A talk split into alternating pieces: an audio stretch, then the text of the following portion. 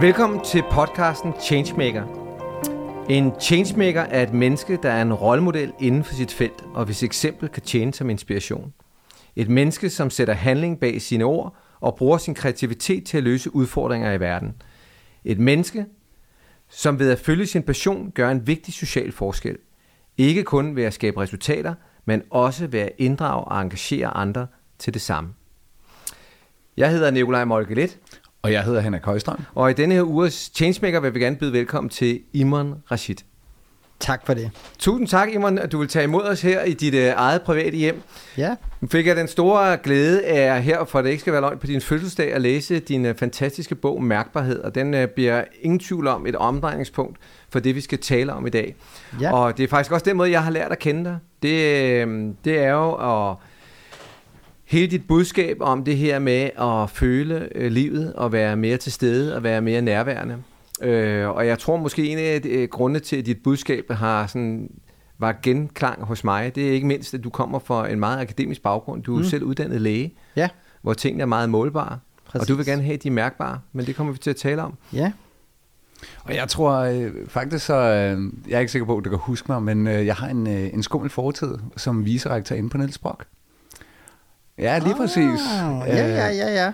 Og, Præcis. og jeg vil ikke undlade, så vi, vi, vi vil jo rigtig gerne anerkende de gæster, der sidder her, Ja. netop for, for deres bidrag. Og jeg kan bare sige, at øh, i den rolle, jeg, har- jeg har bestredet tidligere, der har jeg set, hvad et oplæg kan gøre ved et lærerværelse. Hmm. Altså hvordan man, jeg, jeg, jeg tror, der var mange, der oplevede en lettelse ved at, at få nogen til at komme og sætte autoritative ord på, hvilken forskel det kan gøre. Ja. Ikke mindst for dem selv, fordi jeg tror, der var mange, der får den der sådan, øh, selvindsigt, men ikke mindst for deres elever. Nå, det Så det kan jeg bare sige, det, det har jeg oplevet Ja. øh, altså på, Nå, på det er, det er da dejligt at få at vide. Altså, det, der jo er interessant ved øh, at være læge, og så gå ud og begynde at holde foredrag, som jeg jo har gjort, og også i det hele taget at skrive bøger, det er jo lidt... Øh, at det kan godt være, at folk tror, de er øh, til et foredrag. Øh, Jeg ser det jo egentlig bare som, at øh, jeg har en stor konsultation.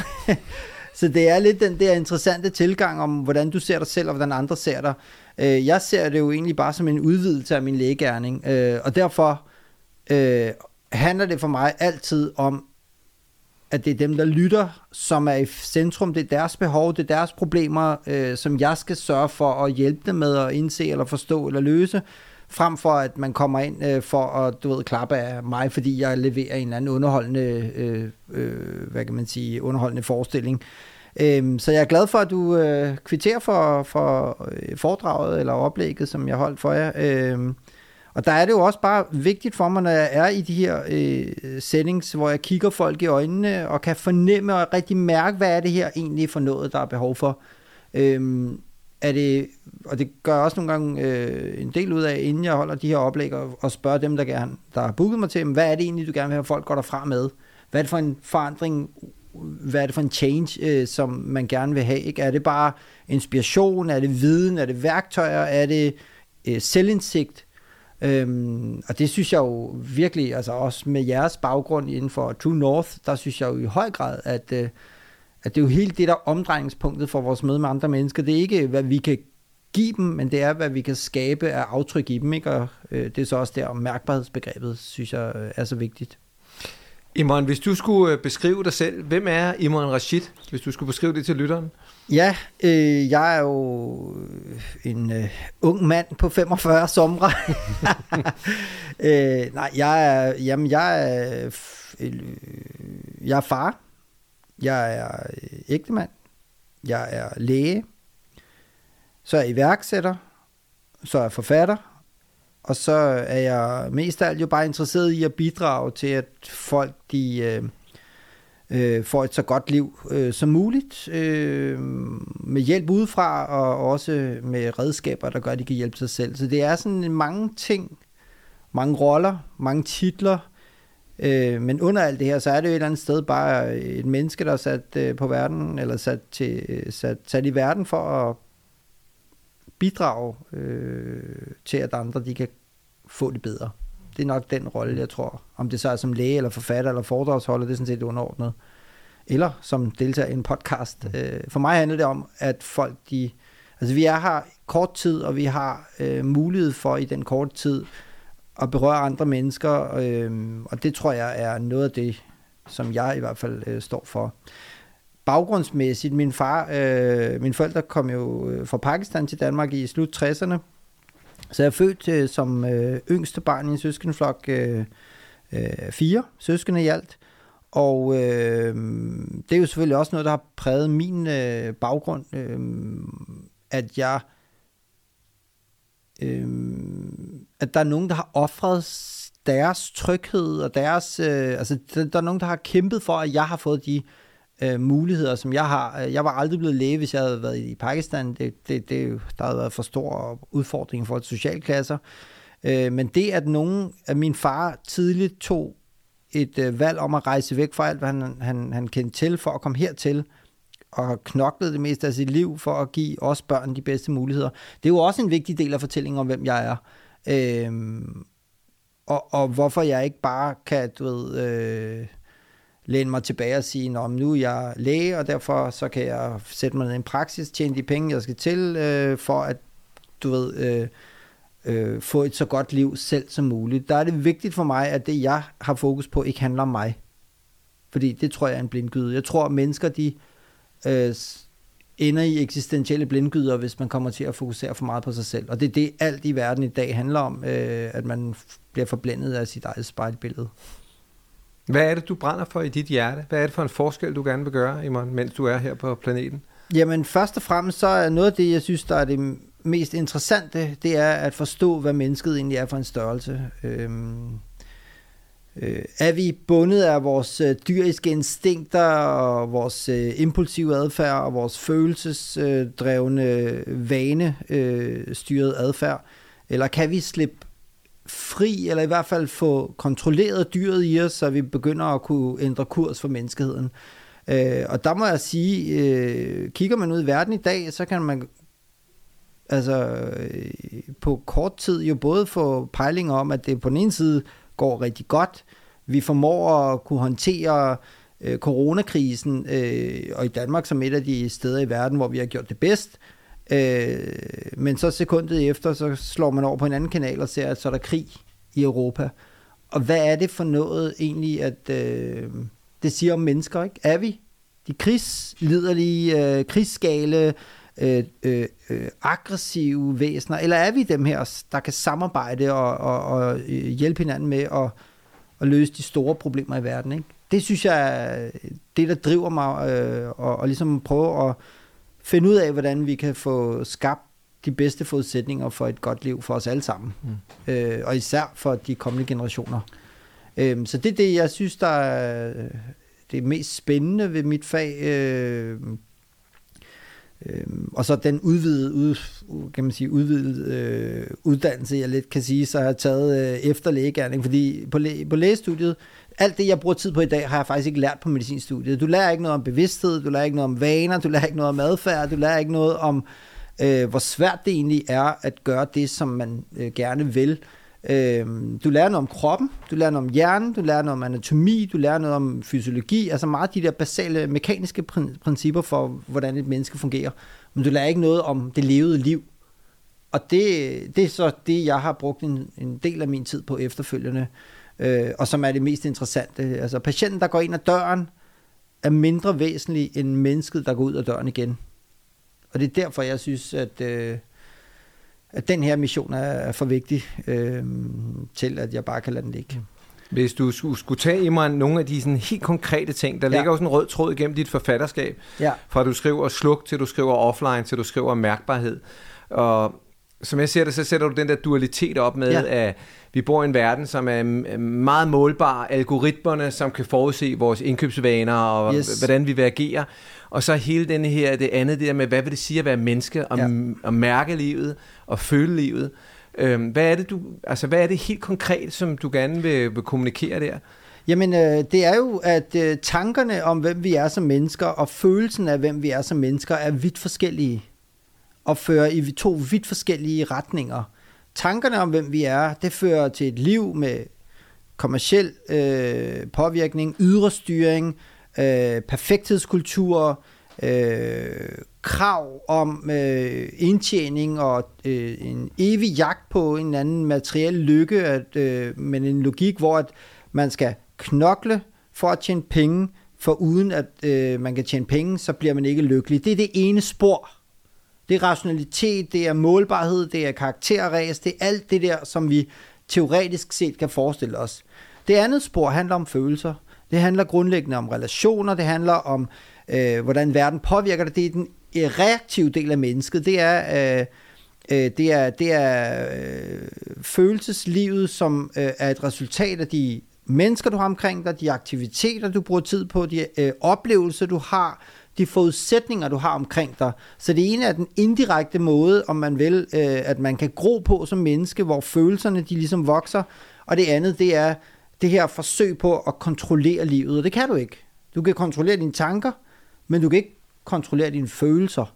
Og det er den dobbelthed, jeg synes, der er interessant, fordi jeg tror, at vi er faret vild i måden, øh, vi lever på, hvor vi tror, at vejen til et godt liv handler om viden, og handler om uddannelse, handler om øh, økonomi, øh, hvor det man i virkeligheden kan sige, der øh, er vigt, vigtigst, det er, at de mennesker, du er sammen med, de relationer, du får skabt, den, øh, øh, at du får fokus væk fra dig selv og begynder at bruge tid på noget, der er vigtigere end dig selv. Så, så det er de budskaber, jeg synes, der er vigtige, øh, at den tankekraft, vi har, skal vi bruge til at skabe de bedste forudsætninger for, at vi kan mærke de ting, der betyder noget. Det er nok i virkeligheden essensen af det, jeg prøver at nå frem til. Vi kan ikke få et godt liv, hvis ikke at vi forstår, at man ikke kan kontrollere sig frem til et godt liv. Jeg kan ikke lade være med at tænke på, du er kommet hertil, din far tog en beslutning. Du, du nævnte for, for et par minutters tid siden, der fik man fornemmelsen af, at tiden er kort. Ja. Er der også en, er der en forpligtelse til, at den tid, man har, den skal man bruge til noget? Fordi der, er der er måske, næste, jeg ved ikke, om jeg hører dig forkert. Der er noget, der er rigtigt, eller der er noget, vi mangler, eller er der også noget forkert? Øhm, jamen, jeg, jeg tror, at det... Og det er jo også noget, jeg synes, der har været ret interessant at kigge på i forhold til for eksempel sådan noget som øh, lykke. Øhm, eller, eller de vigtigste ting i livet. Øhm, øh, der, der er lidt den der... Bor de vigtigste ting i livet inden i mennesker, eller bor de imellem mennesker? Og der er jo rigtig meget, der tyder på, at det er relationerne. Mm. Det vil sige, at et menneskes lykke afhænger af andre mennesker.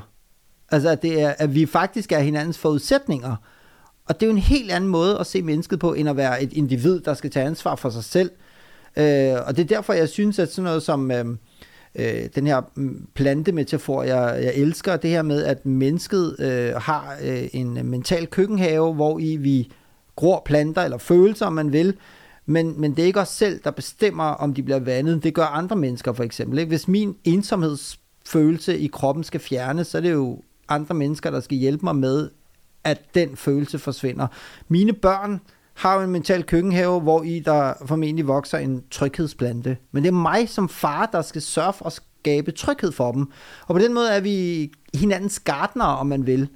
Og det skaber en helt anden tilgang, end at jeg skal sørge for at tage ansvar for mit eget liv og gå ud og øh, selv blive lykkelig. Men det kan jeg jo ikke, hvis det er andre mennesker, der har forudsætningen for, øh, at jeg har det godt. Og det er jo også interessant, øh, vi bliver født 100% afhængige af andre mennesker. Og fra det startpunkt, så prøver vi at indrette os og stræbe efter at blive uafhængige af andre mennesker. Det er jo en helt forkert rejse.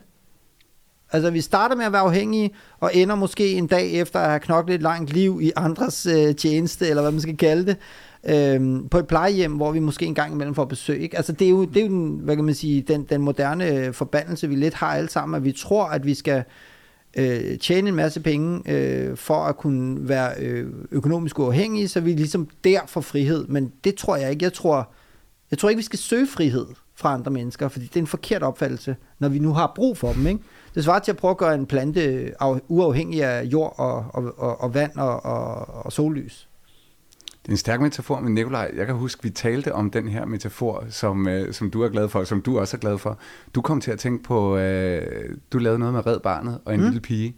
Ja, det var, det var faktisk øh, børnehjælpsdagen. Vi havde et projekt i, øh, i True North, øh, hvor unge, som har det virkelig svært, ofte som er blevet fjernet fra hjemmet og vokser op under deres socioøkonomiske data, ser nødvendigvis ikke særlig lovende ud i forhold til i hvert fald middelgruppe øh, af befolkningen. Og, og så havde vi den her pige, som vi havde haft igennem et, øh, et forløb, Øh, og jeg glemmer det bare aldrig, og jeg tænker så meget på en ting øh, for dig, Imran. I din bog, der taler du om det her med, at vi har tankefugle, og vi mm. har følefisk. Præcis. Og jeg kan enormt godt lide den metafor med, at det er med, at tankefuglene, det er det, vi kan håndtere, for vi kan jo se dem, vi kan ja. jo se dem, de svæver rundt deroppe, og de er der hele tiden. Men følefiskene, de er under overfladen. Ja. Øh, og medmindre vandet er fuldstændig klart, så er det jo ofte, at vi, vi ved, de er dernede, men måske gemmer vi dem også lidt, og vi kan ikke rigtig sætte ord på dem. Ja. Og så var der bare en, en pige, der satte så fantastisk ord på det. Øh, hun var 21 år gammel og har været igennem det her forløb, hvor vi arbejdede med netop det og personlig lederskab og sociale kompetencer. Så siger den her pige, jeg har altid vidst, at jeg var i live, men jeg har aldrig følt mig levende. Præcis. Og, og jeg synes bare, at den var så rammende, øh, og jeg får fuldstændig kuldegysning, mm. når, jeg, når jeg taler om det, fordi det er jo det her med, der har været alle mulige billeder, hun skulle leve op til, de her tankefugle, der har fløjet rundt. Yes. Og det er det, hun har vidst. Hun har kunne se sig selv i spejlet, og hun kunne se sig selv på et sygesikringskort og sit pas, men hun kunne ikke mærke, hvem hun var, eller var glad for det, hun mærkede herinde. Og, og få den balance med, at tankefuglene og følelsesfiskene faktisk fik en form for integration, det der med at mærke, Ja. jeg har en følelse, jeg kan mærke livet. Men det synes jeg er, er rigtig fint øh, sat ord på, ikke? Fordi øhm, jeg har sådan et spørgsmål, øh, som jeg stiller mine børn en gang imellem. Øh, ved du, hvor højt mor og far elsker dig? Det kan mine børn sige, ja, det gør vi, okay. Kan I mærke det? Det er ikke altid, de svarer ja. Så skal de lige tykke lidt på det. Fordi det er jo igen det, formår jeg at få mine børn til at kunne føle sig elsket så har jeg levet op til min forpligtelse. Men jeg er jo nødt til at gøre noget for, at den øh, for at det følelsesapparat bliver stimuleret, hvis man kan sige det sådan. Ikke? Man ved jo godt, vi ved jo godt, at vi har venner, vi ved jo godt, at vi har omkring øh, nogle, vi, vi ved jo godt, at vi er fire mennesker, der bor her, øh, deler postadresse øh, og så videre. Men kan vi egentlig mærke hinanden? Det samme gælder venskaber. Jeg ved godt, jeg har venner på Facebook. Jeg ved godt, jeg har øh, nogen, jeg kan ringe til. Men kan jeg mærke det? Det er der, jeg tror, i en, i en hyperforbund, i en tid, hvor vi aldrig har haft bedre forudsætninger for at få adgang til andre mennesker, der tror jeg, at vi er faret vild, fordi vi kan ikke mærke dem. Sociale medier handler om, at jeg trykker på en glasskærm for at se, hvad andre menneskers tryk på deres glasskærme har gjort ved min glasskærm. Mm. Men kan jeg mærke det? Det er det, der er forudsætningen for, om jeg trives eller om jeg ikke trives. Man kan heller ikke vande en øh, plante med et billede af vand. Grundlæggende. Vi kan ikke dække den eksistentielle sult, vi har med tyggegummi. Mm. Vi er simpelthen nødt til, tror jeg, og det er jo fordi, at vi jo, øh, at vi er mennesker, som har et, vi er følende væsener, og det er også en af de ting, der er gået op for mig, øh, at, at det vi jo tror, det er sådan hierarkisk, der er tankerne, og det at være uddannet, det at være sådan, det, det er sådan finere, end følelser, hvor det er sådan lidt, uh, det er lidt primitivt, det går børn, de har følelser, og nu skal du lære at opføre dig ordentligt, og man skal vide og alt det her. Men i virkeligheden er det jo fuldstændig forkert, for du kan jo ikke lade være med at føle, hvis det er, at der er et eller andet, der ligesom trigger dig. Øhm, og det, det bliver en illusion, øh, fordi man tror, og det er måske en beskrivelse af mennesket, som jeg tror, de fleste vil give mig ret i. Vi er fornuftige, rationelle, sympatiske, empat, eller øh, fornuftige individer, der engang imellem fejler. Det er sådan den overordnede beskrivelse. Men der er jo meget, der tyder på, at det er forkert. Hvis man kigger på forskningen og kigger på dem, vi er som mennesker, og hvor meget vores øh, impulsive adfærd fylder, så den rigtige beskrivelse af mennesket, det er, at vi er følelsestyret, vanestyret, impulsive, irrationelle væsener, som engang imellem lykkes med at handle fornuftigt. Og hvis det er tilfældet, så har vi jo brug for en helt anden måde at indrette os på. Ikke? Så er det jo noget med, at vi har brug for meget mere rygstøtte, vi har brug for meget mere samarbejde, vi har brug for meget mere klarhed over øh, livet, hvor, hvor, altså, så er det jo det her med, at vi, vi, har brug for, vi, vi har brug for at træffe de rigtige beslutninger, men vi er også nødt til at få hjælp til, hvornår vi skal træffe de rigtige beslutninger, fuldstændig som trafik, øh, trafikken er indrettet. Vi ved jo godt, at vi skal holde for rødt, men vi skal jo også sige, hov, der er rødt, så skal jeg stoppe nu. Ellers så skal man jo ligesom øh, øh, bruge for meget energi på at gøre det, som er det rigtige at gøre, men som vi slet ikke er båndbredte til at kunne leve efter. Så det moderne liv er for komplekst, det går for stærkt, og det er for, øh, isoleret på en eller anden måde. Og det tror jeg er en af de helt store udfordringer, som særligt uh, unge mennesker i dag bliver ramt uh, af for, for fulde hammer, fordi de har overhovedet ikke noget immunforsvar uh, igennem et uh, uddannelsesvæsen, der alene kigger på, hvad de kan præstere, uh, der alene kigger på dem som individer, ingen rygstøtte, alt hvad der går galt i deres liv handler om deres eget ansvar, uh, og så er der ikke noget at sige til, at de bliver retningsforstyrret og, og, og fuldstændig uh, kommer ud af trit med, hvem de selv er som mennesker følelsen af, hvem de er, den, den, den, den blegner. Hvor, fordi tankerne om, hvem de burde være, kommer til at fylde for meget. Jeg kom til at tænke på, i forhold til vores lytter, du sagde det her, og ikke mindst som mig selv og far, når, øh, kunne vi få de der to ting, med, du spørger dine børn om? Ved du, hvor højt jeg elsker dig? Ja. Kan du mærke det? Og, og der, Det er tankefuglene og følefiskene. Ja, for vi kan jo godt vide, Mm. at vi har nogen omkring os. Men kan vi mærke dem? For hvis ikke vi kan mærke dem, så betyder det jo et eller andet sted ikke noget. Så svarer det til, at vi har al den mad, vi overhovedet kunne skaffe, men vi kan bare ikke, øh, der er lås på køleskabet. Det, det, det virker som om, at hvis man bruger metaforen, det er, at vi har bygget et samfund, hvor vi er rigtig gode til at fodre vores tankefugle, Præcis. men vi er blevet, vi er blevet øh, fattige i den måde, vi nærer vores følefisk. ja, eller også er der is på overfladen, så vi Ja. kan ikke komme ned til fiskene. Ja, det var faktisk måske en, en bedre metafor. Og der kunne jeg godt tænke mig at spørge dig, nu er det jo en stor passion i Tune det her arbejde med personlig lederskab og Ja. sociale kompetencer. For fra dit perspektiv, Imam, Ja. hvis, hvis, hvis vi taler om den mentale køkkenhave, Ja. og det her med forudsætningerne Yes. for at skabe det gode liv, Yes. hvad er nogle af de væsentligste personlige og sociale kompetencer, som du mener, ikke blot unge mennesker, men mennesker i den moderne verden, de skal mestre? Ja, det er at kunne sætte sig selv i anden række. Det er at kunne, øhm, det er at kunne sætte sig ind i, hvordan andre har det. Det er at kunne, øh, øh, ja, altså empati, øh, og kunne sætte sig ind i andre menneskers, øh, øh, at sætte sig i andre menneskers sted, øh, og kunne samarbejde med andre, øh, at kunne øh, lytte, aktivt lytte, forstå, øh, altså lytte for at forstå, ikke lytte for at besvare. Øhm, det er nok de allervigtigste. Altså de her sociale færdigheder øh, handler jo ikke om, hvad du, hvad du, hvad du øh, altså det er ikke en kompetence, det er mere det der med at kunne være, øh, og, og også at kunne påvirke mennesker mm. mellem linjerne, at kunne øh, skabe den der øh, tryghed hos andre. Altså en af de, det, det, og det er jo noget af det, jeg synes, der virkelig øh, er interessant, Øh, I min bog, der taler jeg jo også om nogle af de aller øh, væsentligste karaktertræk øh, øh, på arbejdspladser rundt omkring, hvor at øh, særligt Google jo har lavet det her øh, kæmpe store studie, hvor de har kigget på alle hyringer, fyringer fra frem til siden 1998, for at finde ud af, hvem er de dygtigste medarbejdere, altså dem, der præsterer bedst og ikke går ned med stress, og der finder de ud af, at de allerdygtigste medarbejdere i en af verdens mest datadrevne virksomheder, det er mennesker, der kan coache andre. Det er mennesker, der er støttende, de er empatiske, de er lyttende, og de er gode til at dele kommunikation. Og det er der, det går op for mig. Jamen, okay, så det I siger, det er, at de bedste egenskaber på en arbejdsplads, der definerer, om mennesker kan præstere, det er ikke egenskaber, der bor inde i det enkelte menneske, de bor imellem mennesker. Du kan jo ikke være empatisk, hvis ikke du har nogen at være empatisk overfor. Du kan ikke være støttende, hvis der ikke er nogen at støtte. Du kan ikke være lyttende, hvis der ikke er nogen at lytte til, og så videre.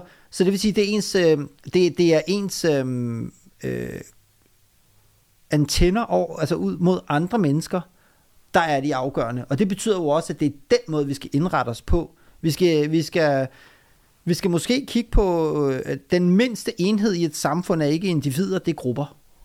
Fordi så lærer man simpelthen at kigge på øh, grupper øh, som nogen, der skal styrkes, hvor du får skabt nogle forudsætninger for gruppen.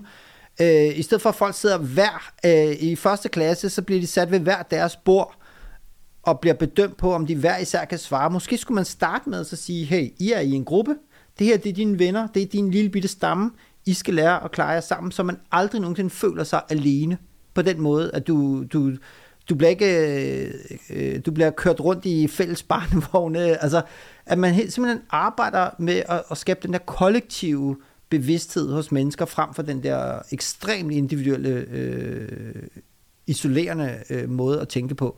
For det der så sker, det er folk der er voldsomt isoleret, men har et kæmpe behov for andre mennesker, de får så en smartphone i hånden, og der får de løfte om, at hvis de bruger de her sociale medier, så skal de nok komme i kontakt med andre. Men det gør de jo ikke. det er jo et råb om hjælp grundlæggende, når man far vild i de sociale medier. Der er bare ikke nogen, der svarer, der er nogen, der klikker. Og det er der, jeg tror, vi går galt i byen, fordi man tror, at du bliver social af at gå på sociale medier. I virkeligheden, så er det jo ikke mediet, der er socialt, det er jo mennesker, der er sociale. Som kun øh, gør medier sociale, hvis medierne bliver brugt på en måde, som er social. Ikke? Det er jo kun, hvis jeg trigger dit følelsesapparat ved hjælp af den måde, jeg har kommunikeret med dig på, at vi kan snakke om socialitet, for det er jo en følelse. Socialitet det er jo at føle, at man er i kontakt med et andet menneske, og det kan du godt vide, fordi jeg kan se, at du har skrevet til mig, du har trykket på en like-knap, ikke? Jeg fik øh, lidt over 300 øh, beskeder på min fødselsdag via Facebook, øh, men prøv lige at lade os vente om og sige, det var dejligt, det var en fed fornemmelse, at folk tænkte på mig. Hvor lang tid tænkte de på mig? Hvor lang tid tager det at trykke på en knap? Mm. Tillykke med fødselsdagen. Jeg kom til at tænke på, nu, nu så jeg din TED-talk ja. øh, om, om det samme. Ja. Du må vel også, ligesom alle andre mennesker, ja. få en dopaminudløsning der. Fuldstændig. Og det er også derfor, at, at, at man skal, altså hjælperens forbandelse mm. er, at det føles godt at hjælpe. Og det er derfor, at man meget nemt kan ende med at føle, at hvis jeg har en patient, der sidder og har brug for min hjælp, at jeg er den vigtigste i det rum. Det er meget nemt at komme til at føle, at patienten er til for min skyld, og ikke det omvendte. Så det skal man være bevidst om. Nikolaj har gjort, og du har gjort, I har gjort en kæmpe forskel for tusindvis af unge. Men var de til for din skyld, eller var du til for deres skyld? Det, det er, altså, vi har et ego, som bliver næret af den forskel, vi gør i andre mennesker, men der er det bare vigtigt at huske på, øh, og hele tiden være bevidst om, at det også kan blive en blindgyde. Ja, fordi man skal ned på jorden igen. Jeg ved, Nicolaj, du, du har haft... Øh, jeg kan ikke huske, hvordan den er, men, men du har fortalt om en fyr, der går rundt med et skilt på maven. Eller husker jeg det forkert? Ja, um, det, det er rigtigt. Det var faktisk... Øh, min datter sendte mig faktisk et, øh, et, et, øh, et sådan meme for Warren Buffett. Ja. Hvor, hvor Warren Buffett siger, at en livsfilosofi, og Warren Buffett, for lytteren, som jeg ikke lige kan huske, det er, det er jo en af verdens rigeste investorer på kloden. Og Warren Buffett siger, at en af hans øh, tilgange til livet, som er en del af hans sådan, fundamentale livsfilosofi, det er, at hver gang han ser et andet menneske, så forestiller han sig, at de står med et skilt foran sig, hvor der står, Please make me feel important. Præcis. Og det er, at du ikke tager udgangspunkt i dine egne behov, eller dit eget ego, men du tager udgangspunkt i mennesket, du møder. Øh, og det minder mig jo faktisk også om Jesper Jul, som ja. jo sagde, at barnlærdom i at skabe selvværd et andet menneske, det er, at folk føler sig set ja. og føler sig hørt og føler sig taget alvorligt. Og det er jo også øh, helt tilbage til Kirkegård, som jo også taler om det at hjælpe andre. Altså for at kunne hjælpe andre, så må du først og fremmest forstå det, de forstår, ellers så hjælper din mere forståelse ikke. Hvis du alligevel vil gøre din mere forståelse gældende, så handler det mere om, at man gerne vil beundres af andre. Og det er den forbandelse, jeg, jeg er meget bevidst om. Når jeg står og, og for eksempel taler i en forsamling, så er det vigtigt for mig, at de ikke er inde til et foredrag med Imran Rashid, men at Imran Rashid i virkeligheden er, øh, er der som en læge, der har til ansvar at sørge for, at de her mennesker, når de går derfra, at de er øh, i en situation, hvor de er bedre stillet, end de var, før de kom. Mm. For ellers så kunne jeg lige så godt være stand og få dem til at glemme øh, virkeligheden et kort øjeblik. Ikke? Så, så derfor er det, jeg er også glad for, at du siger, at, øh, at øh, et lærerværelse øh, fornemmede øh, øh, nogle andre ord, nogle andre tanker, øh, efter at have hørt mine budskaber. Ikke? Og det, det er bare virkelig vigtigt, at det ikke bliver sådan en Imrans mission, for det er jo et eller andet sted mest af alt for mig at se et spørgsmål om, at det er vores allesammens mission, at prøve at forstå, hvem vi er som mennesker, og, og hvad der er vigtigt. Men nu, nu siger du, det, det er ikke Imrans mission, den, den, den er jeg helt med på, mm. men du må også, altså det, det må være et give and take forhold, fordi ja. du ved også godt, at, hvad kan man sige, hvis man er rigtig hård branded person, Imran, at det er dig, der ringer til. Det er også ja. dig, der laver content. Du ja. kunne også godt lave info graphics med, yes. med her, der er tre indsigter, dem, dem kan du bruge. Ja. Men, men du ved vel, at du kan nå ja. ud til flere? Men det er også rigtigt, og det er også øh, øh, noget af den øh, rejse, jeg har været på. Jeg startede jo som almindelig praktiserende læge, og så blev jeg så hyret, øh, begyndte jeg at interessere mig, mig enormt meget for teknologi, og begyndte at arbejde lidt med at sige, hvordan kan man bruge teknologi i forlængelse af lægegærningen og øh, blev så hyret øh, headhunted til et privathospital, hvor jeg sad og var involveret i at udvikle en masse forskellige apps, og, og samtidig med at jeg også sad med patienter, og i det krydsfelt mellem udvikling af teknologi og påvirkning af, af teknologi på mennesker, som jeg kunne se i form af stress og søvnproblemer og den slags ting, der begyndte jeg at tænke, at der er nogen, der er nødt til at dykke ned i det her felt. Altså, hvordan påvirker det mennesker med sådan en stenalderhjerne at komme ind i en verden, der kører så stærkt, som den gør? Det kan ikke være helt sundt, øh, men der er jo ikke nogen andre mennesker, der er ikke nogen andre læger, der kommer til at beskæftige sig med det her, for de sidder jo som de plejer. Jeg ved godt, hvordan det er at sidde bag, øh, altså med et kvarter til hver patient. Ikke? Næste ondt i halsen, så er der en med en albu, så er der en, men så har du ikke tænkt, du har ikke, altså, så gør du det, du plejer at gøre som læge, hjælper dem sådan en af gangen. Men det der med at hæve sig op og kigge på mennesket som sådan en lidt mere, øh, de store linjer. Hvor er vi på vej hen? Hvad er det for en verden? Hvad er det for nogle mekanismer? Hvis hjernen fungerer på den her måde, at langt mest af det er vanestyret, og man kan designe adfærd ved hjælp af den måde, du designer teknologi på, så har vi en udfordring, fordi det ikke er i vores interesse, at vi kommer til at bruge så uforholdsmæssigt meget tid på teknologi. Øhm, og da det begyndte at gå op for mig, så tænkte jeg, at det her det er vigtigere end noget, og det er vigtigere end noget som helst problem, jeg ellers skal bruge tid på. Og det er der, den røde tråd så starter, hvor jeg simpelthen siger, okay, jeg ved faktisk ikke særlig meget om måden teknologi er indrettet på, det må jeg dykke ned i, og den bedste måde at dykke ned i det på, det er ved at skrive en bog om det. Fordi så er jeg nødt til at sætte mig ind i det, for at kunne formidle det til andre. Og det samme gjorde sig så gældende for den anden bog, der handlede om, hvordan tech-producenterne arbejder, øh, adfærdsdesign, hele den del, det var den anden bog. Tredje bog handlede om vaner, og den øh, seneste bog her, Mærkbarhed, handler jo lidt om øhm, følelseslivet. Ikke? Hvad, hvad er vi egentlig? For vi er aktive væsener, der kan tænke, men vi er også reaktive væsener, der bliver påvirket. Men hvad er det egentlig for en påvirkning, og hvordan kan vi arbejde med den påvirkning? Øh, ved for eksempel at skabe forudsætninger for at gøre ting, der føles godt, øh, have nogle relationer. Taknemmelighed kan vi arbejde med, øh, velgørenhed, øh, læse bøger er også en ret god måde at få økologiske øh, øh stoffer ind i, øh, altså en åndelig føde kan også være mental økologisk, som jeg også øh, beskriver som begreb. Ikke? Så på den måde synes jeg, det er øh, helt rigtigt, hvad du siger, at det øh, føles godt at få tusindvis af visninger på ens materiale, øh, så videre. men jeg er meget bevidst om, at det aldrig må blive mennesker, der lytter til mig, som er til for min skyld. Men at det er altid mig, der et eller andet sted er i tjeneste, hvis man kan sige det sådan, når jeg har brandkasketten på. Når, når du nu taler om det, uh, Imran, at være i tjeneste, det er jo også en af grundene til, at vi har taget fat i dig, fordi vi ser dig som uh, en changemaker, vi definerede til at starte med. Det her med at både bruge sine øh, styrker og talenter til at gå ud og gøre en forskel, ikke bare i ens eget liv, men i høj grad uh, for andre og for den verden, som vi bor ja. i. Jeg er egentlig nysgerrig på, og nu når vi har talt om rigtig mange af de her emner, hvad, hvad er det, der har gjort? Hvad er det, der har formet Imran til at blive den, han er? Hvad er nogle definerende øjeblikke, som har været med til at gøre, at du har truffet de beslutninger, som du har gjort? Jamen, øh, det mest, øh, ud, den, den uddannelse, jeg har, eller det der, den proces, der har formet mig aller, aller tydeligst og tidligst, det har været min taekwondo-karriere. Tidligt, hvor at jeg blev bit af, sammen med mine to ældre brødre, der begyndte vi at dyrke kampsport, og og den læringsproces og den, øh, det personlige lederskab, man kan sige, man er nødt til at, at, at, at udvikle for at kunne klare sig i sådan en øh, sportsgren, øh, som jo er ekstremt individuel, men også øh, som blev øh, kan man sige, udlevet i et super stærkt fællesskab. Øh, hvor hele ungdommen blev tilbragt ned i en taekwondo-klub i Rødovre, hvor jeg har fået, fundet nogle af mine bedste venner overhovedet, og som vi stadig den dag i dag, 30 år efter, stadigvæk hænger sammen. Øhm, det jeg lærte der var jo, at øh, indsats fører til resultater, uagtet øh, det ydre. Altså lige meget, hvordan du ser ud, lige meget og så videre.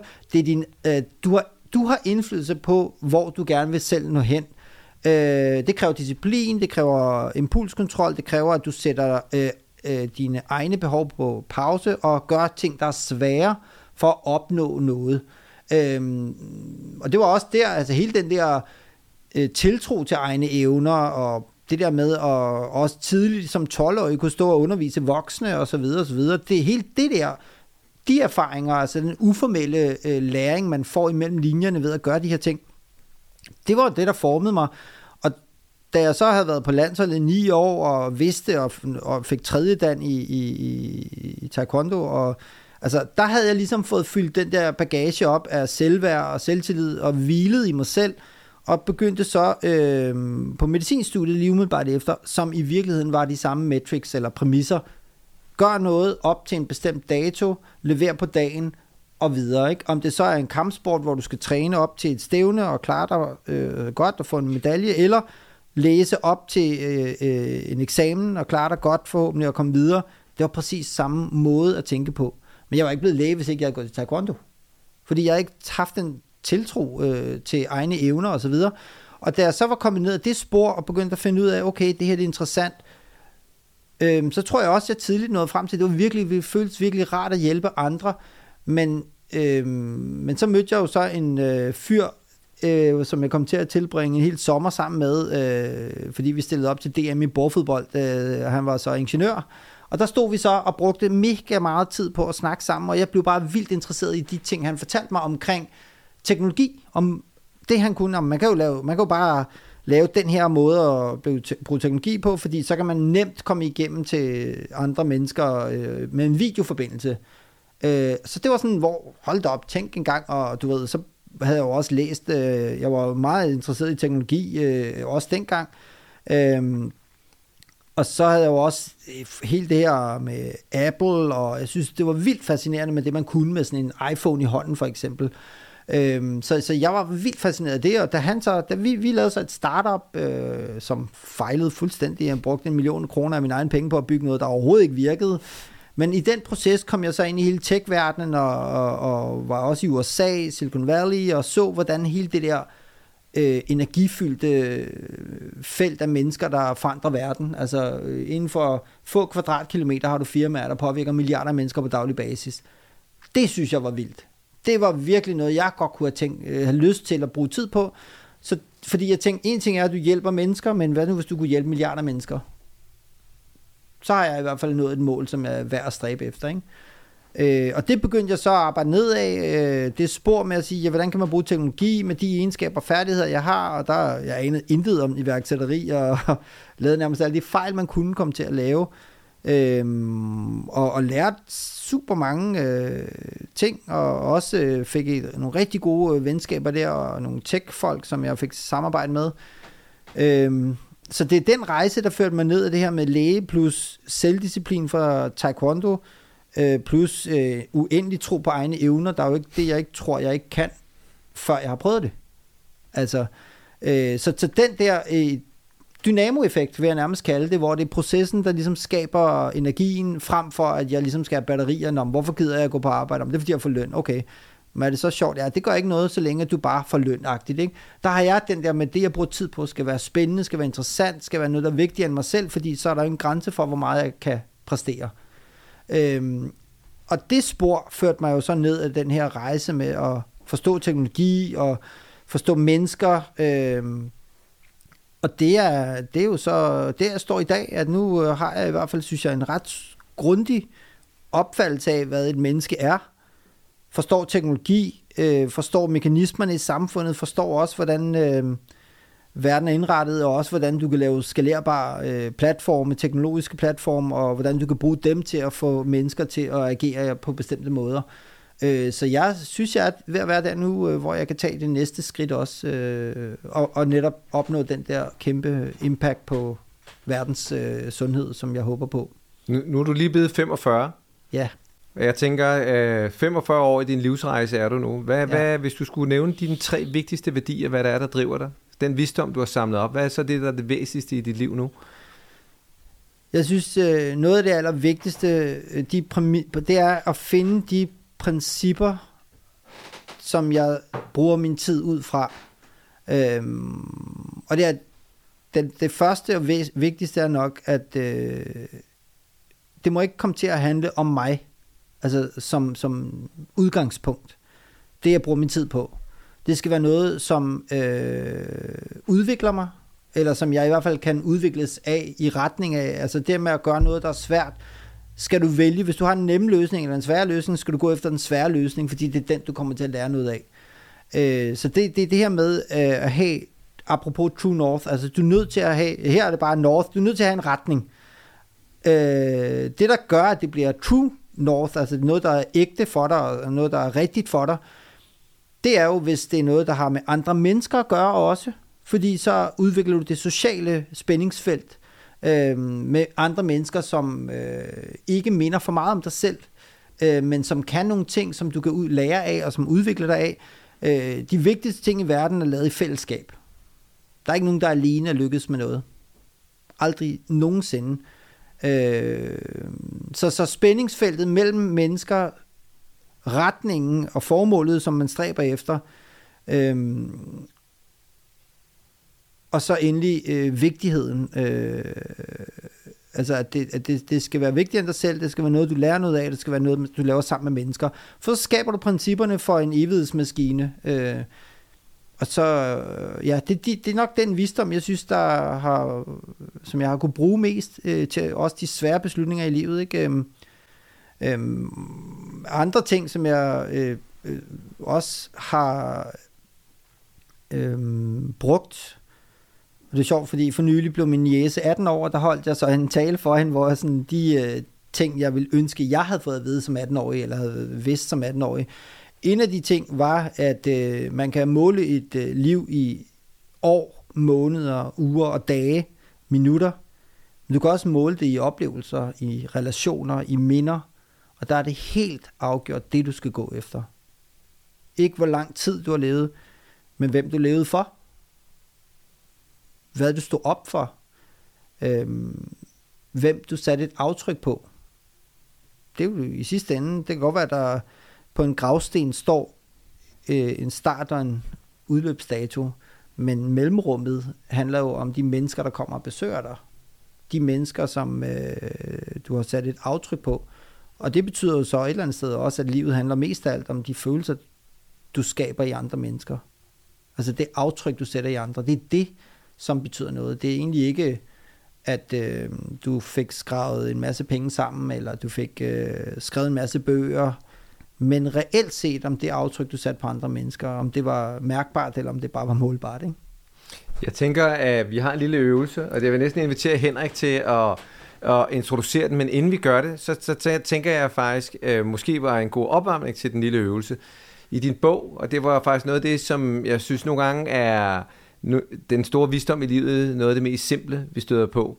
Og du både starter og slutter din bog med en lille øvelse, hvor øh, du beder folk, både læseren, men også når du er ude at tale, folk om at lukke øjnene, og så tælle ned for 10, hvor du egentlig mærker, kan man sige, øh, fra, fra fødder hele vejen op igennem dit hjerte og din krop, op i dit hoved, øhm, for at mærke dig selv.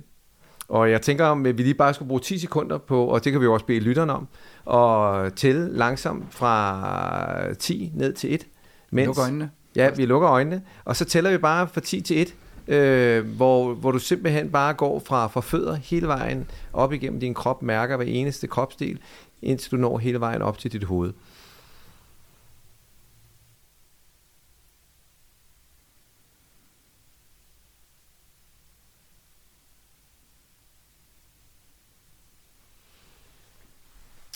Så jeg tænker, Henrik, at det er en, en god opvarmning til at introducere den lille øvelse. Vi faktisk inviterer utrolig mange teenager til at lave ja. med os sammen på camp. Men jeg kan ikke lade være med at tænke på, jeg, jeg skal nok komme til øvelsen, men, men øh, jeg, jeg håber, I ved, hvor meget I ligner hinanden. Altså, øh, nu, nu kender jeg Nikolaj igennem mange, mange år. Du nævner det her med, jeg, jeg kunne ikke lade være med at tænke på taekwondoen, også i en tidlig alder, øh, være lidt af en rod. Øh, du bliver meget elitær omkring... Øh, jægerkorpset, da du fortæller den her historie om, om din øh, 18-årige niece, ikke sandt? Øhm, hvor meget man kan, hvilken forskel man kan gøre. Jeg tror også, de ord har formentlig, du, du har kunne se i det øjeblik, hvad det gjorde ved et andet menneske, bare at ja. sige det til hende, at få det perspektiv i en 18-årig, at få det perspektiv som 12-årig. Det er jo også noget af det, jeg ved, øh, når, når Nikolaj fortæller sine historier. Øhm, der, er, der er en grund til, at vi arbejder med unge mennesker, og en af de ting, vi laver med de unge mennesker, det er den her øvelse. Mm. Og det gør vi blandt andet for, at de skal komme en lille bit smule mere i kontakt med, med, med sig selv, mm. samtidig med, at de, de sidder typisk i, i, i en gruppe, de får et team til at starte med. Og øh, du må godt få lidt længere tid, end de får her, øh, hvis du har brug for det. Vi laver ikke nogen stopklods på. Men muligheden for at blande både sin tanke, ja. tankefugle og sine følefisk. Præcis. Og det, det er meget enkelt, og det er for, for mange, der føles det næsten befriende. Nu skal jeg jo ikke øh, hvad hedder det, foreskrive, hvordan du føle det. Men det er som øh, bare arbejde med den her sætning, og få lov til at fortsætte den. så får de tre minutter til at fortsætte sætningen. Hvis du kendte mig bedre, så vil du vide, at herfra, der er tiden den persons, øh, som, som, som taler. Nogle gange så går personen i stå, men vi giver stadig personen tiden. Så sidder vi og nyder hinandens selskab i stillhed, nærværet bare. Så er der nogen, der ofte oplever, at hen imod slutningen, så, så er der nogen, der kommer på noget, eller siger noget alligevel. Så vi accepterer sådan set, at den person har tre minutter, uanset hvad. Langt de fleste fylder den tid ud med, at hvis de når til et stop og ikke ved, hvad de skal sige, så får de lov til bare at starte på ny. Hvis du kender mig bedre, så vil du vide at, så man kan bruge den som sådan en, mm. en rytme igennem det, man mm. siger også. Så lige om lidt, der vil jeg sådan set bare sige, du, du har i hvert fald tre minutter, og hvis du har mere, så får du mere. Men øh, det er at få lov til at starte med udgangspunktet. Hvis du kender mig bedre, så vil du vide at. Giver øvelsen ja. nogenlunde mening? Ja, ja. Det er fantastisk. Det er spændende. Øhm, jamen, hvis du kendte mig bedre, så vil du vide, at jeg er et utålmodigt menneske, hvor at øhm, jeg nok har alt for travlt. Øh, og føler, at øh, tiden er for knap til alt det, jeg gerne vil opnå. Øh, og at meget af det, som jeg gerne vil opnå, øh, stammer nok tilbage fra øh,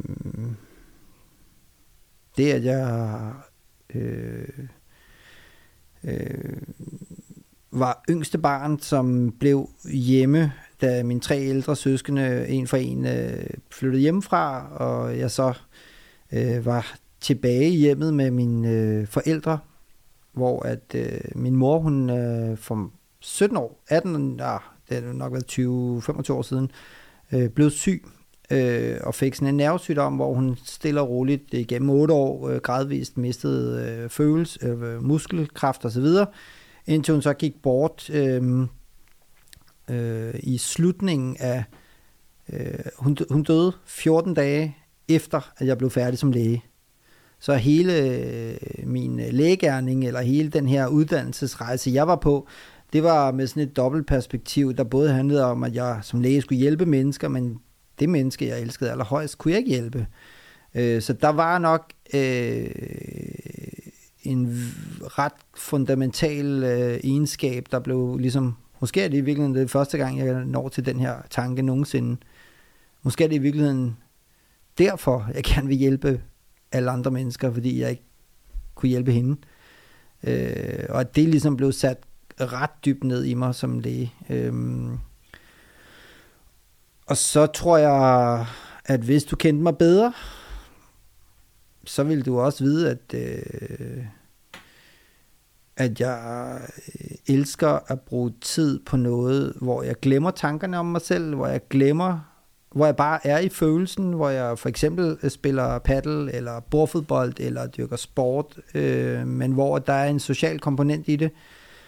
Øh, og hvor jeg netop får afbrudt tankestrømmen og alene kører på følelserne øh, og kommer ind i den her flow-tilstand, hvor den næste handling skaber en følelse, der driver den næste handling, og på den her måde kan vedblive øh, at være i den her tilstand. Øhm, og det er en tilstand, som jeg jo virkelig nyder og har brugt som mm, en motor øh, igennem mange ting. Altså, jeg øh, Øhm, elsker jo vaner. Altså det her med, hvorfor vi gør det, vi gør. Jeg elsker at dykke ned i det, fordi øh, noget af det, der virkelig tænder mig ved at arbejde som læge, det, det kan man, der kan være mange ting. Der kan være det her med, øh, man er interesseret i menneskers øh, sygdom. Der kan være interesseret i, at man gerne vil hjælpe andre. Øh, der kan være interesseret, altså der kan være alt muligt, der spiller en rolle i forhold til der lægegærning. Øh, men det, der betyder aller, allermest for mig, det er, hvad der driver mennesker. Altså, hvad er det, der står i vejen for, at vi når de mål, vi gerne vil nå? Hvad er det, der gør, at vi gør det her i stedet for det andet? Øh, hvad er det, der gør, at vi... Øh, hvad er det for nogle psykologiske barriere, vi har? Hvad er det for nogle fysiske barriere? Men mest af alt psykologien bag menneskets øh, drivkraft, det er noget af det, der driver mig, øh, og som jeg finder allermest interessant. Øh, og hvis du, hvis, hvis du kender mig bedre, så vil du også vide, at jeg havde øh, Øh, faktisk øh, overvejede at blive psykolog, øh, men, øh, men kom så ind på øh, lægegærningen overvejende, fordi at, øh, jeg vidste, at det ville gøre mine forældre rigtig glade. De havde altid drømt om at, at få en læge i familien. Øh, så det er jo nok også en af de store drivkræfter, der har ligget i mit liv. Øh, at prøve at leve op til andres forventninger. Men det, det ændrede sig, øh, da jeg kort efter min mor hun døde, også blev skilt, øh, og nu stod som både moderløs og, og fraskilt øh, mand, øh, der lidt på en måde havde fået skåret rødderne væk fra meget af det, der havde givet mig næring i, min, øh, i mit følelsesliv på det tidspunkt, øh, og indså, at det eneste menneske, du skal stå til ansvar over for, i forhold til at indrette dit liv, det er dig selv. Øh, uanset hvor meget andre mennesker betyder noget for dig, øh, uanset hvor meget de betyder for dig, uanset om det er dine forældre, eller dine øh, bedste venner, eller din kæreste, eller hvem, ligegyldigt hvem det er, så er det din handlinger, din valg, øh, den tanke, der fik mig igennem den periode, det var, at om 10 år, når jeg kigger tilbage på mit liv, så skal jeg ikke fortryde det, jeg gjorde. Øh, eller så skal jeg i hvert fald ligesom kun stå på mål, øh, eller stå til regnskab over for mig selv i fremtiden. Øh, og det gjorde lige pludselig, at så, så havde jeg jo ligesom øh, et... Øh, mm, så kunne jeg ligesom rumme alle de øh, øh, forkerte, eller hvad kan man sige, de udefra set fejlbarlige beslutninger, man træffer, fordi jeg tænkte, jamen prøv, hvis jeg ikke gør det, så vil jeg fortryde, at jeg ikke gjorde det. Øh, så, så det er nok en af de ting, at jeg, altså, og hvis du kender mig bedre, så vil du vide, at jeg er øh, drevet enormt meget af det her større formål, men i høj grad også øh, drives af, hvordan nuet føles, hvordan det føles at gøre de ting, man gør lige nu og her. Øhm, og at det for mig ikke handler om øh, den der forkromede lykketilstand, som mange taler om det her med, en dag så bliver man lykkelig, eller leve lykkelig til sin dag. Det tror jeg ikke på, man kan. Øh, Øh, fordi en stor del af lykke handler også om fravær af glæde. Øh, fordi så sætter du pris på lykke, når det er. Altså, det vil jo ikke være fedt, hvis solen skinnede altid, for der vil man jo måske også have behov for at mærke regn, eller sne, eller alt muligt. Det er jo, det er jo nuancerne, der, der, er det, der er det gode. Øhm, og det er derfor, at hverdagsglæde for mig er et langt bedre udgangspunkt, så man sørger for at fylde sin dag med de ting, der gør en glad. Føles det godt, fint, så kan du gentage det, eller også så kan du prøve noget andet, der gør dig glad. Øhm, og så at man også skal arbejde med sig selv i forhold til at kunne øhm, opnå den der hverdagsglæde. Øh, og det sidste, du ville være vidne om, hvis du kendte mig bedre, det var, at mm, jeg tror, mit vigtigste bidrag her i verden, det er, at øh, mine børn får bedre forudsætninger for at kunne få et bedre liv. Øhm, øh, hvis jeg og min kone, vi gør vores arbejde godt nok. Øhm, vi kan ikke ændre verden rundt om dem, men vi kan hjælpe dem med at forstå verden inden i dem.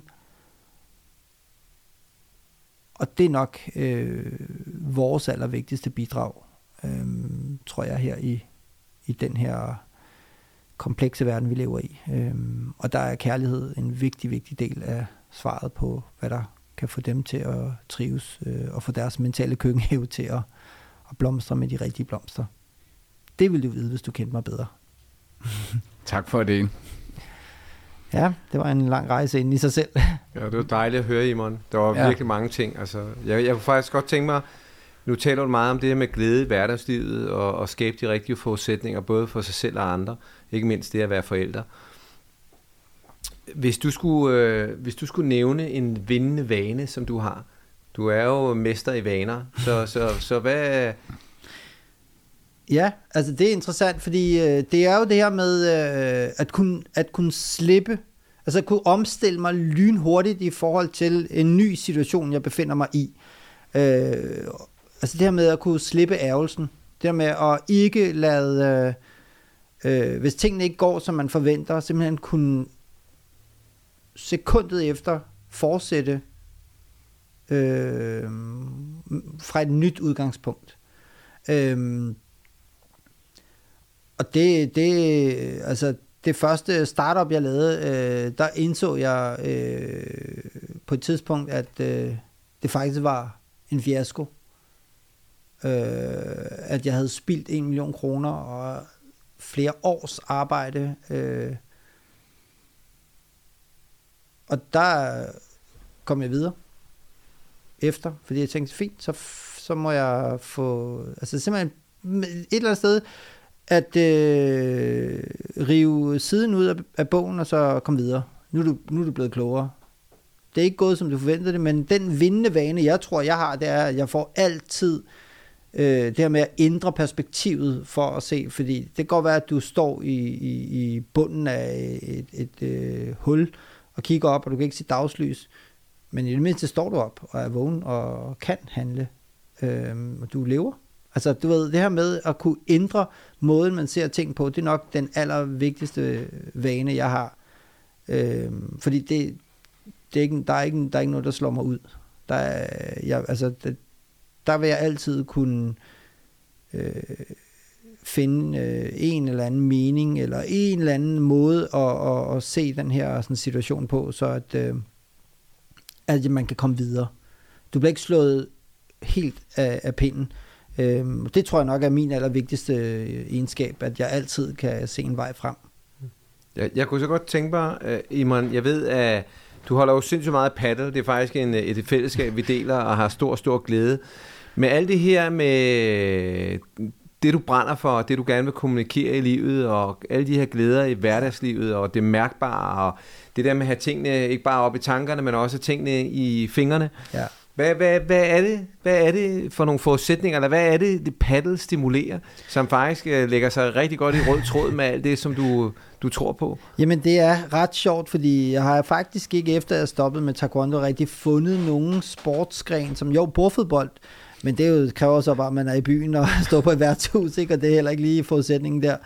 Øh, men jeg har ikke rigtig fundet noget, øh, der stimulerede mig på samme måde. For det, der var fedt ved taekwondo, det var den der ene, altså den der, at du jagtede noget selv, men også det stærke fællesskab, at du gjorde det sammen med andre, det der tætte bånd, man havde til andre mennesker, og det der med, at du faktisk jo øh, kæmpede for noget, og udviklede dig, og blev bedre til noget løbende den der sådan, mekanisme, øh, det er noget, jeg har fundet nu, fordi at, øh, du kan alt, det, er nemt, det er relativt nemt at komme i gang med, og så det her med, at man, der er så meget, du kan lære, du kan blive bedre og bedre til det, og du får nye chancer i hver eneste kamp hele tiden. Og så spiller du sammen med nogen, hvor du har den der behov for også øh, at kunne øh, samarbejde.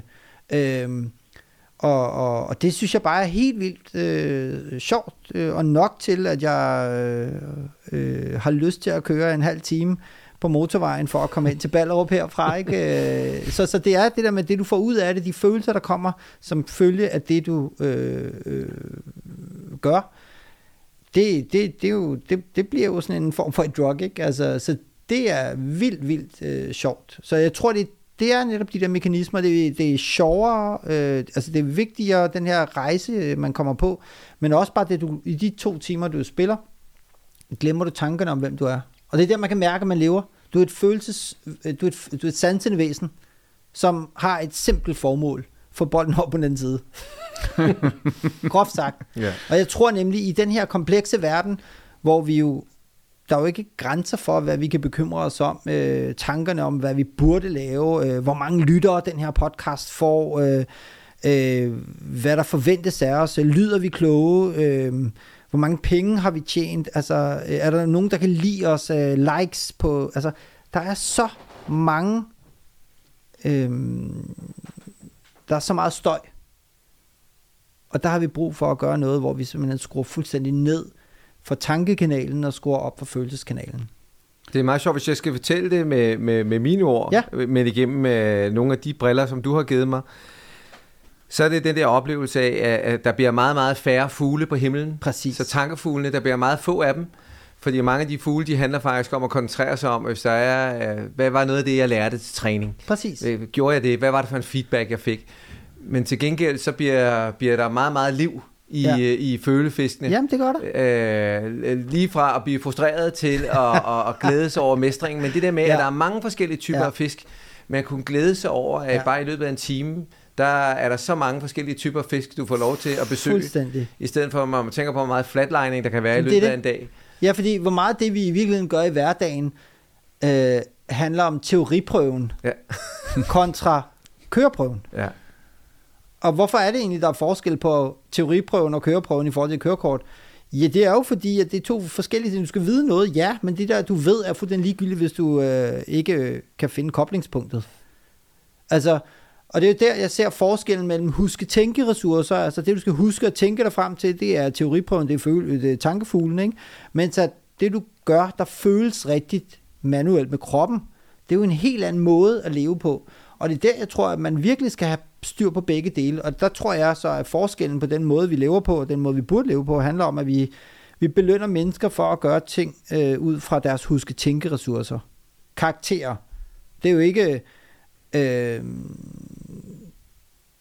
det er jo ikke øh, huske tænke det. Altså der skal du kunne sige det rigtige på det rigtige tidspunkt. Men hvordan opnår du, opnår du det? Jo, det gør du ved for eksempel at få en interesse for det, du læser. Fordi så gider du godt at gøre mere ud af det. Og jeg tror bare, at rigtig mange mennesker, de får løn. Ja, hvorfor? Fordi det, de bruger tid på, er kedeligt. ja, så vil de nok ikke kræve det ellers. Nej, men, men det er der, jeg mener, at der, der kan man godt arbejde med, hvordan finder man en mening i det, man laver. Øh, eller finder noget, som skaber mening øh, i ens liv. Ikke? Øhm, og det er også derfor, jeg tror, sådan noget som sociale medier, som er rigtig godt i forhold til at få ens opmærksomhed, få en til at grine kortvej. Det bliver en kortvej stimulation af følelsesapparatet, men det bliver yderstyret, og det bliver en form for digitale popcorn. Du bare sidder og... Altså, der er ikke noget dybde i det. Der er ikke noget, noget der udvikler dig som sådan. Øhm, og det er derfor, jeg tænker, at man virkelig skal arbejde med, hvad det er, man fylder. Både, altså, man ved jo fra øh, hvad hedder det, Sundhedsstyrelsens kostråd, at du bliver, hvad du spiser, men du bliver som en også, hvad du klikker på. Åndelig føde er lige så vigtigt at have fokus på, øh, som fysisk føde, ikke? Og nu er det, vil, jeg bare sige, det var en fornøjelse at se uh, ly, uh, ly, man kan, lytterne kan jo ikke se, hvor meget I lyser i øjnene, lige så snart snakken falder på paddle, hvil- hvilket den også gjorde, inden vi kom i gang. Ja. Men, men du kom fra, fra det her med vindevanen, der Ja. var øh, den der perspektivskift, så er der at lave aktiviteter, hvor du glemmer dig selv. Ja. Jeg bliver bare super nysgerrig på, øh, nu spiller jeg ikke paddle, men det får jeg da i det mindste lyst til nu. Hvad vil være nogle andre ting? Øh, Jamen, det er- Hvor, du sagde lidt mere at, at læse, men Ja. hvad, hvad er nogle andre ting, vi kan gøre? Men det er øh, at bruge tid sammen med mennesker, der betyder noget for dig. Altså, hvor det ikke handler om at få noget ud af tiden, men faktisk at få noget ind i den her, det her tidsrum. Vi har jo meget, det er også sjovt på arbejdspladserne, vil man gerne have det bedste ud af medarbejderne. Man vil gerne have det bedste ud af sit liv, men det er jo ikke, du kan jo ikke få noget ud af dit liv, hvis ikke du får noget ind i det. Jeg tror, man skal vente om og så sige, jamen, tid, siger vi jo tit, er det vigtigste, man, man, man har. Øh, men tid har jo kun værdi, hvis du bruger tid på noget, der er vigtigt, der er værdifuldt. Øhm, og tit så, når mennesker oplever, at de spilder tiden, så er det jo fordi, jamen tiden er gået, men man opdager det først bagefter. Fordi det, man brugte tiden på, faktisk ikke havde den her følelsesmæssige stimulation, eller, øh, eller var interessant, eller var inspirerende, eller var spændende. Det var kedeligt. Nå, okay, men så, gik, så spildte vi tiden, ikke? Øhm, og der tror jeg bare, at øh, man skal i et eller andet sted jo virkelig øh, være opmærksom på, hvad man ønsker at opnå. Øh, altså hvad, hvad, hvad, øh, jeg har også den her simple øvelse netop med at bære folk om at lukke øjnene og tænke på det vigtigste i deres liv. Og der er sjældent, at øh, jeg har oplevet nogen, der tænker på deres telefon, eller deres øh, arbejdsopgaver, eller, eller bankrådgiveren, eller øh, hvad ved jeg, øh, eller på øh, en, eller anden, en eller anden ting. Folk tænker på mennesker med lukkede øjne. Men når de så åbner øjnene igen, så er det jo der, det bliver interessant, fordi hvor meget er det så lige, man bruger tid på sin telefon, Mm. på penge, eller på at tjene penge, på ting, på alt muligt, som altså ikke er lige så vigtigt, som det man godt med lukkede øjne kunne identificere. Ikke? Så der er forskel på, om vi lever med lukkede øjne, eller om vi lever med åbne øjne. Og det vi lever, gør, når vi lever med åbne øjne, det er, at vi reagerer på omverdenen. Vi reagerer på reklamer, vi reagerer på alt det, vi skal opnå, men måske er løsningen bare, at man lige lukker øjnene, fokuserer på det, der betyder noget, husker det, der betyder noget, og så bruger sin fornuft til at indrette verden efter det, der betyder noget, i stedet for det, der fylder. Mm. Hvad er det, Iman, du selv er mest taknemmelig for i dit liv? Det er klart øh, min familie, mine børn, at de er sunde og raske, øh, at øh, vi har hinanden. Øhm, øh, at jeg har min, min far og min søskende, at øh, jeg vil godt helbrede 7 i 13. At jeg kan være så privilegeret og få lov at bruge tid på ting, som er vigtige for mig. Øh, øh, at folk er interesseret i at høre mine budskaber. At jeg har fundet det her sådan, øh, sted i livet, hvor at, øh, at jeg føler, at jeg kan bidrage, at jeg føler, at jeg har noget at bidrage med. Øh, at vi bor i et af verdens bedste samfund. Mm. Altså, øh, det, det er de ting, jeg er glad for. Solen skinner. Jeg tænker, Iman, at det er sjovt, du nævner det her med hensyn til, til, til, til tiden, som måske igen er med til at genere tankefuglene. Øh, jeg kan huske, da jeg rejste i Afrika, der i Vesten siger vi jo rigtig ofte, at tiden er noget, der går. Mm. Mens i Afrika, der sagde de nej, tiden er noget, der kommer. Ja. Og det er jo et fuldstændig diametralt øh, andet perspektiv, fordi når tiden går, så er det noget, du har en oplevelse af tankefuglene, siger, hvis jeg ikke jeg evaluerer det, ja. og det er noget, der foregår heroppe, mens, mens tiden er noget, der kommer, det er fordi, jeg er til stede i det, der er. Ja, lige præcis. Øhm, og jeg synes faktisk, at det er en, en, øh, en kæmpe gave. Altså, jeg, jeg kan da se i mit eget liv, og, altså med det arbejde, som, som du forsøger at, at, at give budskaber omkring det med at være mere opmærksom på sin øh, følefisk i en bedre balance. Altså, jeg kan jo se i mit eget liv, nogle gange har jeg sort sol. øh, på, på, på tankefronten, men ja. det der med virkelig at være til stede og nyde det, så, så livet ikke bare går. Du har nogle fantastiske citater i din bog for både Dalai Lama og forskellige andre omkring den her, hele det her skisme med, hvordan vi tænker i Vesten, mm. frem for at opleve livet og mærke det. Ja. Ja, og, og, og jeg synes jo netop, der er rigtig meget at hente på den front, ikke? at vi... Øh, vi måske et eller andet sted har indrettet os på en måde, så det bliver for svært at være mennesker og leve op til alle de mål, der bliver sat op for os. Ikke? At vi skal øh, præstere på alle fronter, men, men øh, altså, vi skal arbejde, så vi kan tjene penge, så vi kan komme til at leve. Men realiteten bliver jo tit, at vi ender med at leve for at arbejde. Sådan fordi arbejdet er det eneste nærmest, der giver en mening og giver en, tit, øh, en eller anden rolle og formål osv. Og, og det er jo så ikke sådan, det burde være. Faktisk burde man jo arbejde fint nok. Her, der øh, gør en forskel, hvad det nu kunne være, at tjene nogle penge, men de penge skal jeg jo så bruge til at skabe nogle forudsætninger i mit liv, så mit liv det lige pludselig bliver værd at leve jo. Vi har det jo sådan med, hvad, du, hvad laver du i dag, underforstået, at hvis du ikke har et arbejde, jamen, så er du fuldstændig nytteløs som menneske, men altså, samtidig ved vi også, at lige om lidt, så kommer robotterne, og så kommer kunstig intelligens, og jeg ved ikke, hvor mange procent er det, 50 eller 60 procent af alle jobs vil blive udslettet lige om lidt, ikke? fordi computeren kan gøre det bedre. Det er sjovt nok, computerne er bedre til at fungere som øh, mennesker, der skal øh, analysere og bearbejde, end øh, mennesker er. Hvorfor? Ja, fordi at mennesker har en begrænset evne til at kunne koncentrere sig. Det er jo ikke menneskeligt at opføre sig som en computer. Nej. Men det er sådan, vi tror. Det er sådan, vi belønner mennesker for at kunne huske det hele og sige de rigtige ting på de rigtige tidspunkter. Øhm, og det menneskebillede tror jeg bare, man skal væk fra. Øh, så, så jeg tror, at vi skal, som jeg også øh, skriver om i bogen, øh, vi skal prøve at opnå det, jeg kalder en følelsesmæssig oplysningstid. Det handler ikke om at blive klogere og klogere. Det handler om at øh, blive mere og mere selvbevidst øh, og forstå, at øh, du ikke kan kontrollere følelser. Du kan skabe forudsætninger for, at de rigtige følelser opstår, men det er en indirekte proces, og at en vigtig, vigtig del af den øh, indsats handler om andre mennesker. Og det er derfor fællesskaberne, det er nøglen til en, noget af det aller, aller vigtige. Altså hvis vi skal klare os som mennesker, så skal vi væk fra den der individuelle øh, tilgang, og i stedet begynde at kigge på fællesskaber. Google har jo sådan en ret interessant ting.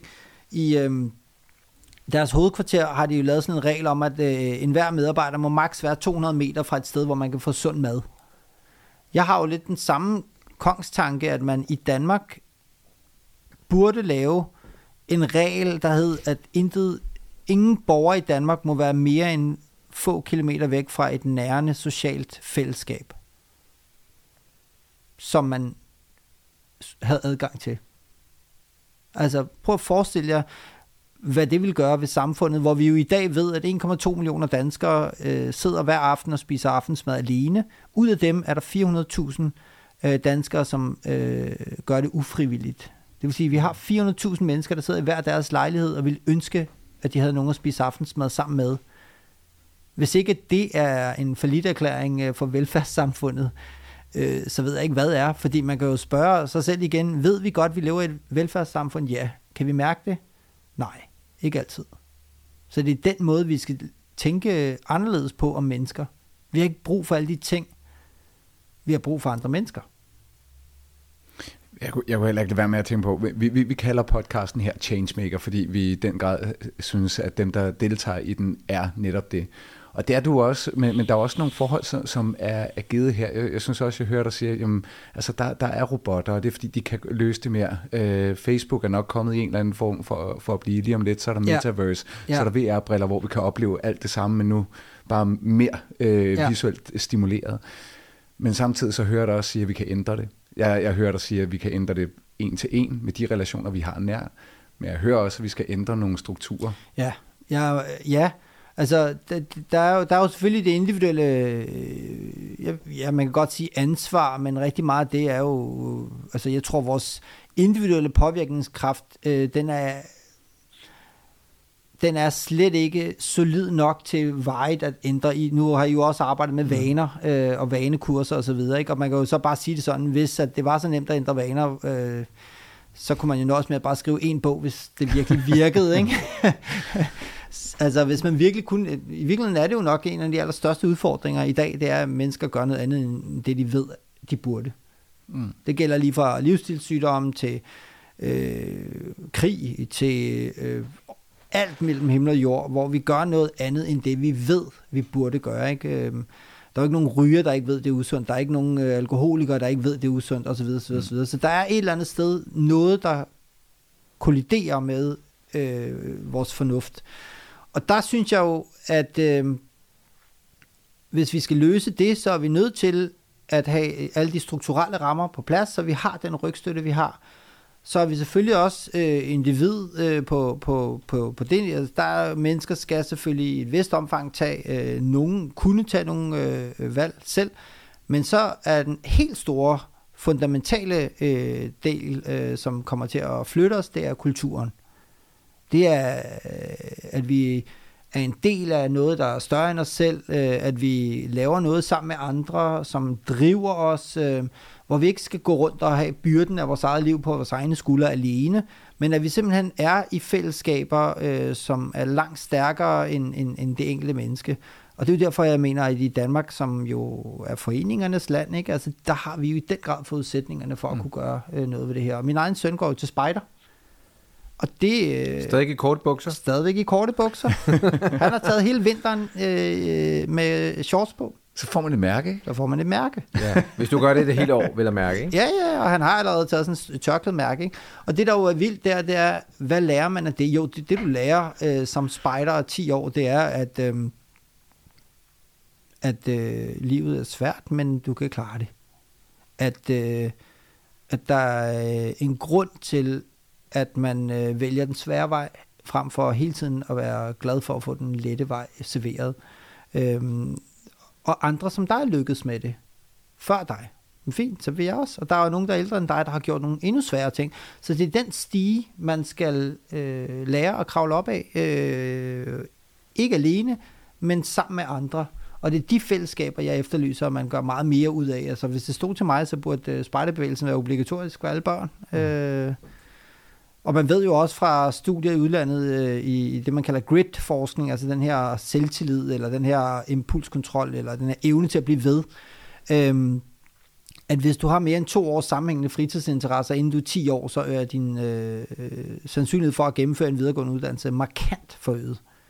Og det er jo ikke fordi, at, øh, at øh, altså to års sammenhængende fritidsinteresser, de, det kunne i princippet jo være, øh, at man simpelthen kobler spejderbevægelsen sammen med børnehaven, ikke? Iman, jeg det med at gå stigen. Ja. Nu er du øh, lige blevet 45. Yes. Tillykke med det. Ja, det behøver ikke Øh. gentage det, vel? Kan ikke klippe det her ud? Det er jo den bedste ved med at alder. fortælle mig, at jeg Det er er jo den 45. bedste alder, Ivan. Jeg er kun er lige, at høre, 45 år og to dage, som min søn ville sige, ikke? Ja. Det, det, Nej, det er fint. det er nu, øh, at visdommen for alvor starter. Det håber jeg da. Så det vil være sjovt hvis, at høre dig, hvis du kigger tilbage på dit liv her, ja. Ja. hvis vi skal så småt begynde at nærme os en afslutning. Hvis du kigger tilbage fra den stige, du står på i dag, og kigger tilbage til, da du var barn eller teenager, hvad for et godt råd vil du give til en yngre udgave af dig selv, for den position, du står i i dag? Det kan altid blive værre det er jo meget godt at vide. Ligegyldigt hvor slemt det er, det kan altid blive værre, så du skal være glad for, at det ikke er værre. Ej, øh, det er, øh, this too shall pass. Altså, det skal nok gå. Og livet er ikke øh, øh, en, en rejse frem mod et mål. Øh, livet er selve rejsen. Altså, det er du skal ikke jagte lykken, du skal skabe glæde i hverdagen, og har du nok glæde i hverdagen, og har du nok dage med hverdagsglæde, jamen så bliver du lykkelig. Det er den måde, man skal se det på. Livet skal leves i nuet. Arbejde med nuet, for det er det, du har indflydelse på. Øh, og så tag øh, livet, som det kommer. Øh, men det er, forand- det er den der evne til at tilpasse sig og få øh, glæden ind i hverdagen. Det er det, som er det afgørende for, om du får et godt liv, eller om du får et liv i evig bekymring. Det er nok det bedste Mm. råd, jeg tror, jeg vil give. Tusind tak, Imon. Selv Tak for tak. din uh, tid, og tak for din inspiration med den mentale køkkenhave, med en bedre balance mellem tankefuglene og følefiskene, og det at være hinandens gardner og skabe forudsætninger for kvalitet i hinandens liv, og måske ligger hemmeligheden imellem os, og ikke inden i os. Jamen, selv tak, og tusind tak for jeres øh, store bidrag også til, til øh, at gøre noget godt derude i verden, og få hjælpe folk til at, at finde deres true north. Jeg tror, vi alle sammen har brug for den øh, guidning. Øh, så, så tak for det også. Mm. Og så vil jeg også bare her til sidst sige fra øh, min side af, også tusind tak. Øh, og så vil jeg også sige, at øh, i øvrigt, så er det her, det er endnu et afsnit af podcasten Changemaker. Vi udkommer på øh, alle eksisterende platforme, så du kan finde os på øh, iTunes, Podimo, øh, Deezer, eller jeg ved ikke, der, der findes mange derude, men vi er der. Og så vil jeg bare sige, hvis du lytter til den her podcast, og øh, du glæder dig allerede til næste gang, så bare rolig, vi kommer lige om lidt igen. Men du må rigtig gerne abonnere enten på vores YouTube-kanal, den kan du finde ved at øh, søge på Changemaker, og du må rigtig, rigtig gerne lægge en anmeldelse, hvis du ellers synes om det, du har hørt, en anmeldelse på iTunes. Så øh, vi vil også fra podcasten her sige tusind tak for denne gang, og vi håber, vi lyttes ved. Tak for nu.